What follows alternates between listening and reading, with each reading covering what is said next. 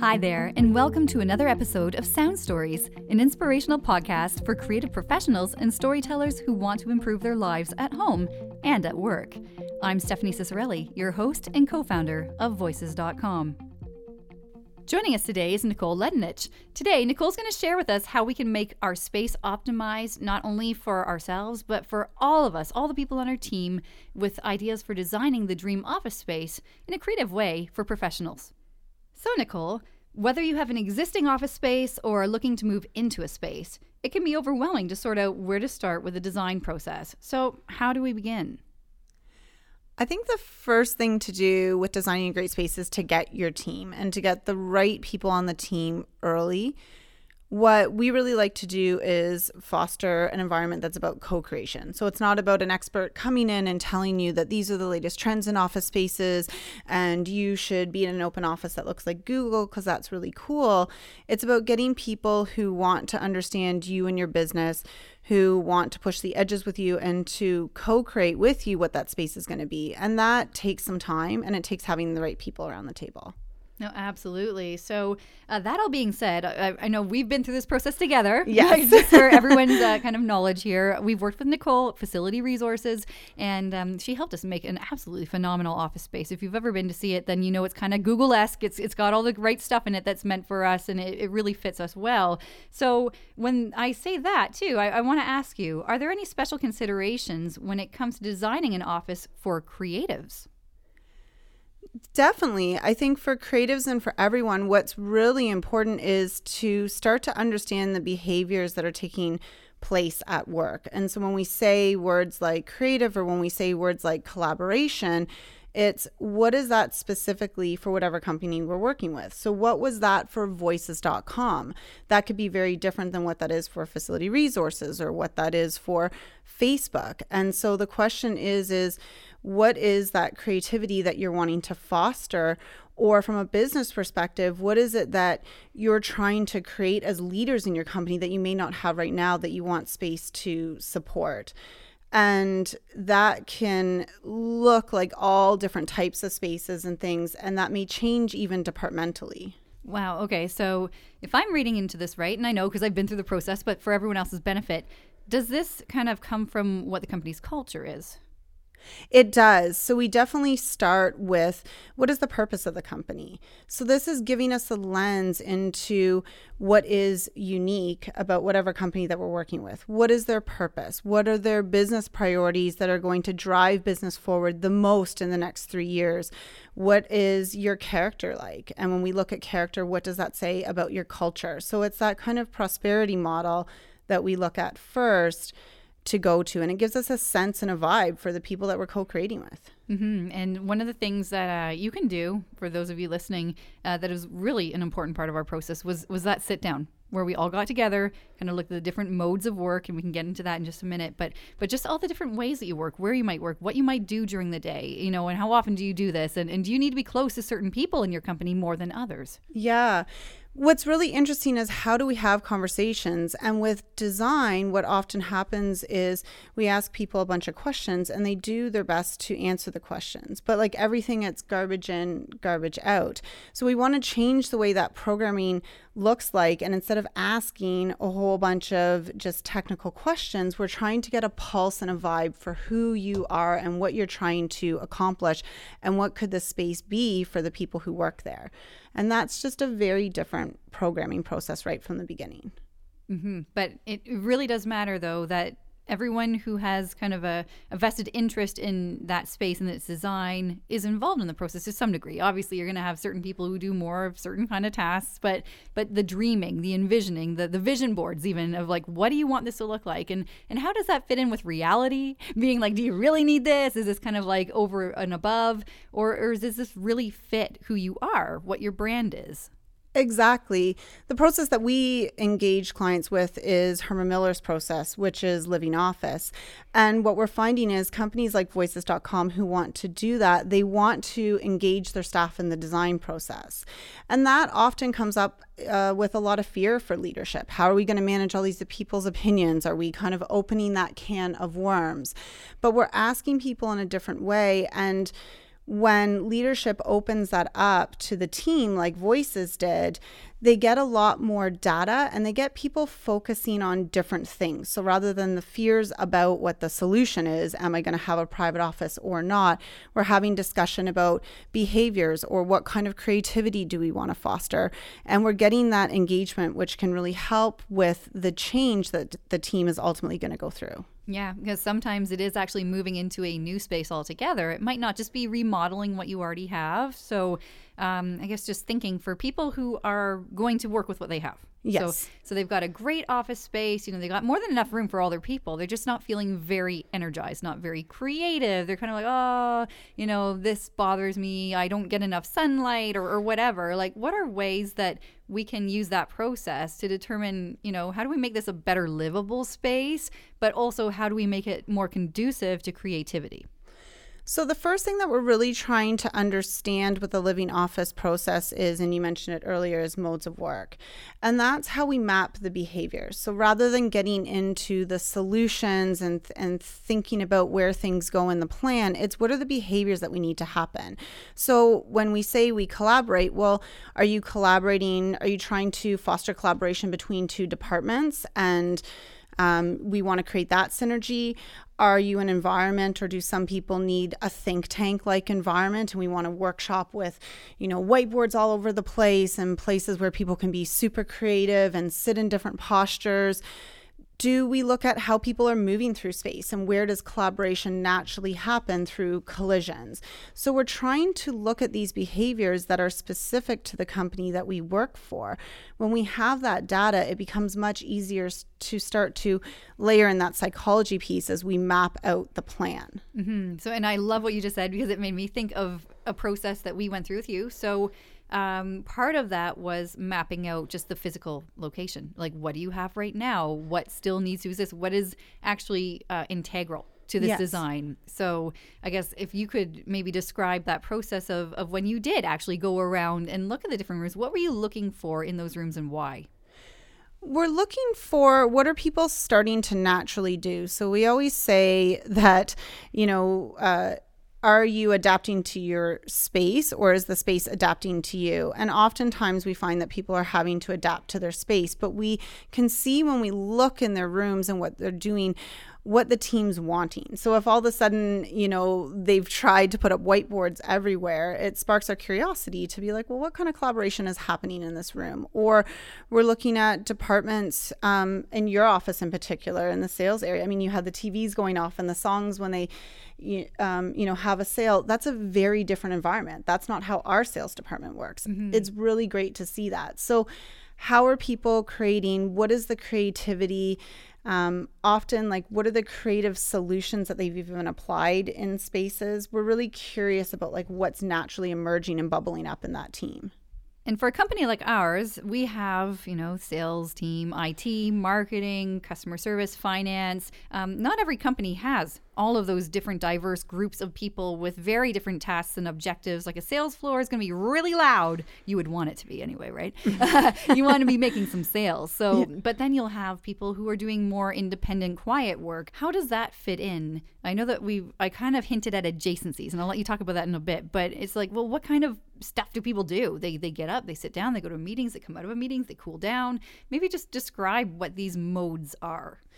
Yeah, there's all different modes of work that we don't necessarily think about. So everybody's really familiar with what um, Herman Miller calls process and respond. You're sitting at your desk, you're doing your emails, you're doing your phone calls, and those things. We're all really familiar with what a meeting is, or a traditional meeting where um, the show and tell experience, where the focus is on the content being presented or the presenter and we're really familiar with um, what might be our focused work that we're doing. So, our create work, which is when we're focused on a task specific to our role. So, it could be if an accounting team is working on a spreadsheet and we value that being uninterrupted.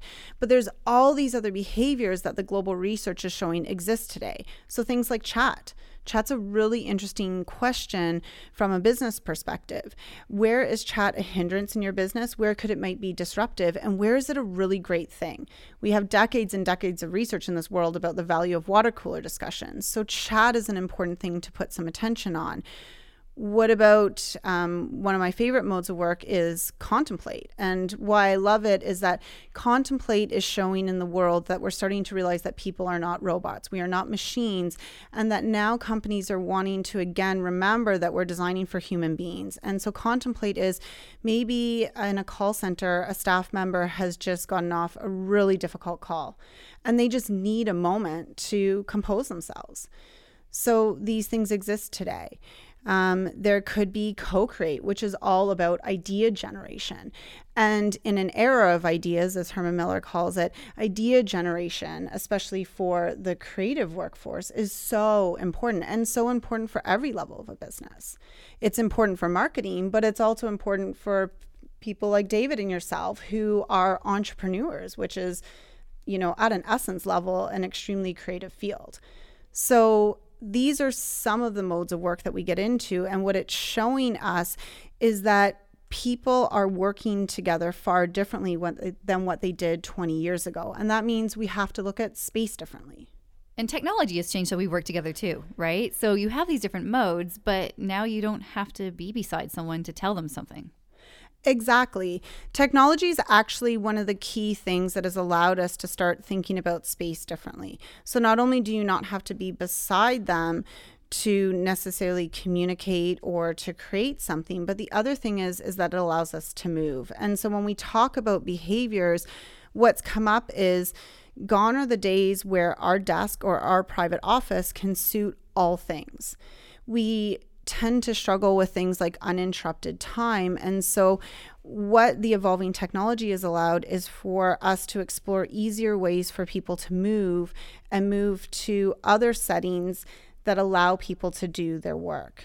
And so, if your behavior isn't being supported at your desk, which is going to happen, then you move to a place that it supports. And that speaks to your earlier question about, well, what about when there's different departments? And different departments need to move differently. So maybe somebody who's in a creative area wants to be in a really buzzy open space, but sometimes needs that concentrative work. And so they move for that.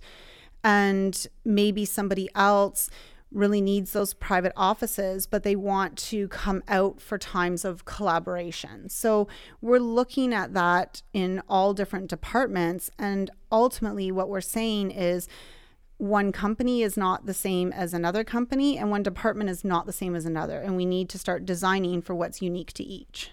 Yeah. Well, just thinking again to our own experience, but we've recently moved into an incredible space. We've got lots of room, far more room than we ever could have dreamt we'd ever have.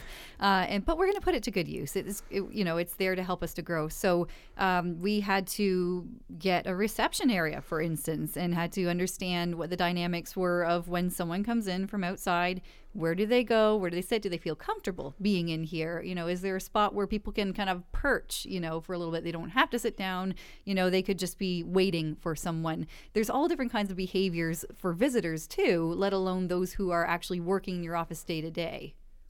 Definitely. And I really like what you're touching about is, you know, how do people come in and they're comfortable? And that's actually the big question about space, whether it's a visitor coming in or your own staff we can do things in design that can be quite contrived. We used to do it all the time. Oh my gosh, I have this amazing floor plate. There's this awkward little nook. I'll put a lounge area. That used to be really exciting. And myself and many of the designers that I've worked with would wouldn't understand why it wouldn't be used. And now with Living Office, I understand because it's the psychology of of human beings that makes that space, you know, intuitive and easy and natural to be in. So it's that idea of you know, a three seater sofa in the waiting room, no one sits in the middle. There's a major psychology of how human beings naturally act and behave in space. And we need to start layering that in early in the design process and understanding that component.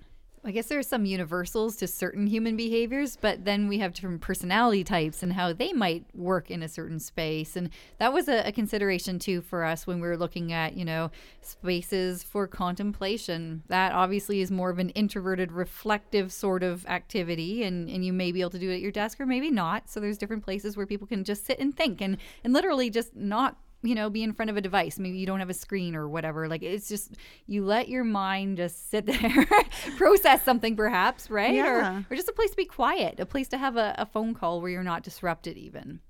Yeah, there's lots of really interesting things that happen. And again, even just having business leaders acknowledge that there's a difference between, you know, introverts or extroverts, or we can even talk about highly sensitives in space people need different things and we can when we can support people in space they can do their best possible work. So another example of that is after a meeting room is or after a meeting people will come out and an introvert may you know want to pull someone aside and bring something up that they didn't bring up in a meeting. Well, how does that get supported? Or how do those kind of huddles that we seem to always see after meetings get supported? So these things that just happen, whether we support them or not. Mm-hmm. And that would be like the cool down, right? Like exactly. if I'm thinking in terms of the Herman Miller terminology, it's like, you know, you can warm up before a meeting and you're getting like, oh boy, we're going to go in. Yay. Yeah. You could be waiting, you know, there needs to be an area for if someone else is already in that room, then where are you going to be? You know, you want to be on time, but you don't want to be, you know, obnoxious and like walking in on their meeting. So you have somewhere that you can wait and warm up for that meeting potentially or review your notes before the meeting. You know, it doesn't even have to be a nice social grace. You're just sitting there doing whatever you're doing. Um, but then, of course, there's the, the kind of the winding down, the cooling down. There's going to be people who want to talk to each other regardless of what, you know the reason is afterwards because they just they need to continue that conversation. Exactly. And what's really interesting is when it's not well supported, people will tend to dissipate more quickly. And you don't know the creativity that could have been lost by not fostering an environment that supports that conversation to happen. So it can be something as simple as a standing height table with maybe some stools that allows people to naturally feel like this is where I perch. I can sit here. This is okay. And so the idea is is how do you foster as much creativity in the group? We're not going to consciously think, "Oh, okay, let's go seek out a space across the building." It's mm-hmm. not how we behave as human beings. So that's what we're trying to support. Yeah. Oh boy, it's a lot of fun. Like I mean, I've seen both sides as someone who has worked in an environment, but also someone who's been able to observe how the environment is designed and just the different factors that you take into account. So yeah, introversion, extroversion, highly sensitive persons, uh, a lot of really interesting thought work there, psychology wise, uh, and and certainly for some kinds of uh, I guess personality types, or you would need to have very different environments that they feel comfortable in to do their best work. And for them, you know, it might be having an area where they can collaborate, but in a very small group. Maybe it's a smaller meeting room versus everything always feeling so big and exposed. Exactly. And as well different departments need things. So you know we spent a lot of time with voices like looking at marketing for example because that department has a very different function. And so it's like well what do you need to kind of like foster that creativity and spark that? And what things need to be seen and in close adjacency? So when are people at their desks versus when do they pop over to you know maybe a workshop that has whiteboards and things on the wall or when do they filter into your plaza, which is a lunchroom with so much more functionality built in? So, what are all these things that happen? How do people move through space? What's happening there? And is every department supported in what they need? Where else your sales department, those people, they don't need to move so much from their desks. They work much more at their desks and they're going to more social spaces for that collaboration because of their role. So everybody's different. What would be the one thing you would tell somebody about how they could be creative right now in their space? I think that change of posture is something that's really, really important to think about. And so that can be something as easy as switching up one of your meeting rooms. Maybe it doesn't need to be a boardroom table. Maybe it's sofas. Maybe it's beanbag chairs with whiteboards. But changing that idea that we have to do business in one way, which is sitting at our desks or sitting around a boardroom table. Change of posture is huge. A really simple change and a, a, really great experiment can even help a business owner start to see and get some feedback as to what might be happening. So maybe it's a little test project before a bigger investment's made, but see what's working for your team, get their feedback, experiment a little, play a little. That's what this is really about so that we can start to kind of push our edges and realize that work can happen in many, many ways. We have so many great ideas about what to do right. Maybe someone's in a really dysfunctional space right now, but they don't know. Like, how can they tell that their space really isn't working? It's not the people, it's not that they aren't doing their jobs right, but everything just feels a little like, how can they know if their space is actually creating these problems that they might be having in their organization? I think it's a real sensing, and I think that um, that's the challenging thing with design is there's no real checklist. But I think certain owners get this feeling of like there's more. Like I feel like I have a creative team and I don't see them working together. Oftentimes, what you'll see when space isn't working is a team will start to shut down a little bit. They'll start to work more siloed because they're frustrated, oftentimes because they can't get the concentrative time that they need and they don't come together and collaborate. So you'll tend to see that siloed effect. Um, and even thinking about how your meetings are. So when you gather the team together for a meeting, like, is it, are you getting the vibe? Are you getting the experience that you're wanting in that meeting, or is it flat? All of these kind of human behaviors when there's not excitement or creativity to me are kind of red flags that there might be something bigger going on whether it's culturally or whether it's space or a combination of both. Mm-hmm. or lighting even right? Because exactly. th- that can affect things. Maybe you're in a room that is not really well lit but it's the only space you have uh, you know, that's got windows, but it, for whatever reason, it's just like, I don't know, the pot lights are burnt out or, you know, maybe there are little things you can do to fix it right away, but, but it literally could be something to do with just something very easy to fix? Yeah, oftentimes it's uh, in a meeting room. We really value to whiteboard, but the way the table and the chairs are doesn't make the whiteboard easy to access. Mm. Or technology is hard. We we find that often when people have you know smart boards and things like that. Herman Miller actually has research on how long it takes the average person to set up for a meeting room.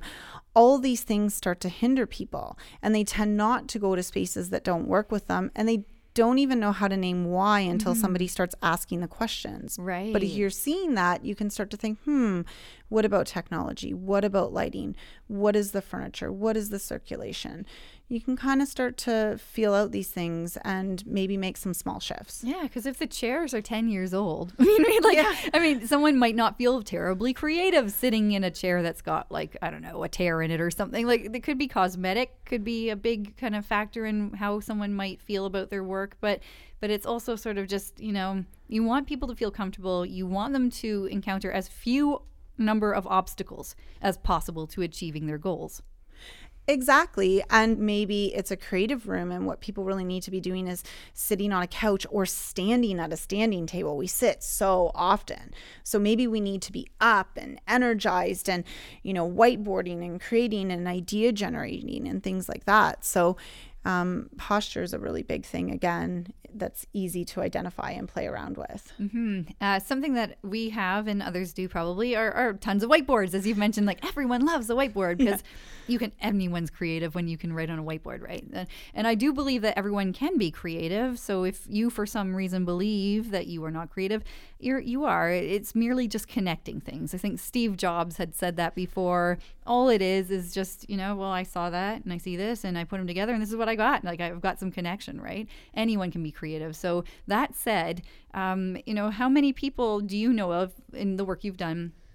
make use of having say even those painted walls where you can write on those like like almost like chalkboard paint I would say that it's definitely evolving more. What I think happens is the difference is, is if people are mindful of the change that they're making and they're making it purposely, not because they thought it was cool, mm-hmm. but that they're really thinking this would work well for our team and how the space is being used. So I always think it's kind of like the why of it is always really, really important. And some of those tools that we're seeing, like the whiteboard paints that are out there or standing height tables, and some of these solutions that, for example, companies like Herman Miller do global research to develop, you know, um, are fostering these behaviors. But it's this bigger, you know, bigger question of um, what is it that you're wanting and why. I think that's the place to start. Well, that's it for this week. Thank you for joining us on Sound Stories. If you'd like to subscribe to Sound Stories, there are two really easy ways to do that. You can either go to iTunes, you'll get every episode as soon as it's ready, or you could go to our website, voices.com slash podcasts slash sound stories. Whatever you choose to do, just know that I'm so happy you're there.